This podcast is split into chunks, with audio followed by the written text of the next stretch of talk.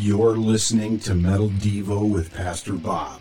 We are metal, we are family.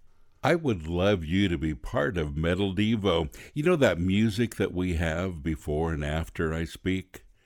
Why don't you write something? I'd love to hear what you might come up with, and would you submit it to us? Every month, I want to have a different person with some great music that you put together. Just send your music to submissions at sanctuaryinternational.com. Day 64 Grasping at Knowledge and Still Lacking the Truth. Lyrics from Itching Ears by The Burial in the Taking of Flesh. Second Chronicles 1 7 through 12. That night God appeared to Solomon and said, What do you want? Ask and I'll give it to you. And Solomon replied to God, Give me the wisdom and knowledge to lead the people properly, for who could possibly govern this great people of yours? And God said to Solomon, Because your greatest desire is to help your people, you didn't ask for wealth or riches or fame or, or even the death of your enemies for a long life. Rather, you asked for wisdom and knowledge to properly govern my people. I will certainly give you the wisdom and knowledge you requested.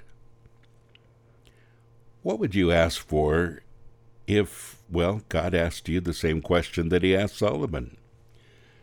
Would you have asked for a new guitar? a new car? I probably would have. Or even bigger, a new house. Would you ask to be the smartest person in the world?